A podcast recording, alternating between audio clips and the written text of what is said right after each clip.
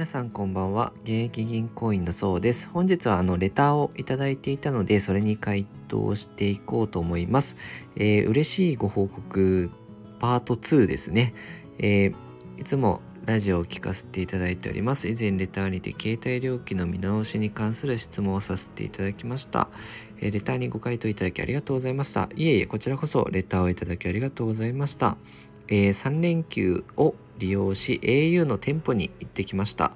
えー、5年近く見直しをしておらず契約当初のプランは現在廃止されており、えー、機能していない利用項目がありました、えー、プランを改めたことにより3000円安くなり素晴らしいですね。別の会社に乗り換えるための、えー、契約解除をする際にも9500円が1000円で済むようになりました。今1000円で契約解除もできるんですよね。えー、次の日に両親と姉を連れて行き全員見直しを行いました。素晴らしい。ね自分だけじゃなくてごご家族もねもし3000円ずつ安くなれば、えー、3000円かける12かける4だとすると14万4000円ですかね。安くなってますね。素晴らしい、えー、次の日に、えー、ここを読みまして、すぐに格安会社に変えずともプランの見直しでこれほど安くなるとは思いませんでした。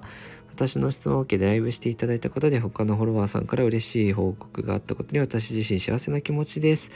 えー、そうさん、ムネリアさんありがとうございましたって、言っていただいてね、私もすごい、あの、このご報告を聞いてね、あのー、幸せな気持ちになりましたし、あのー、本当にね、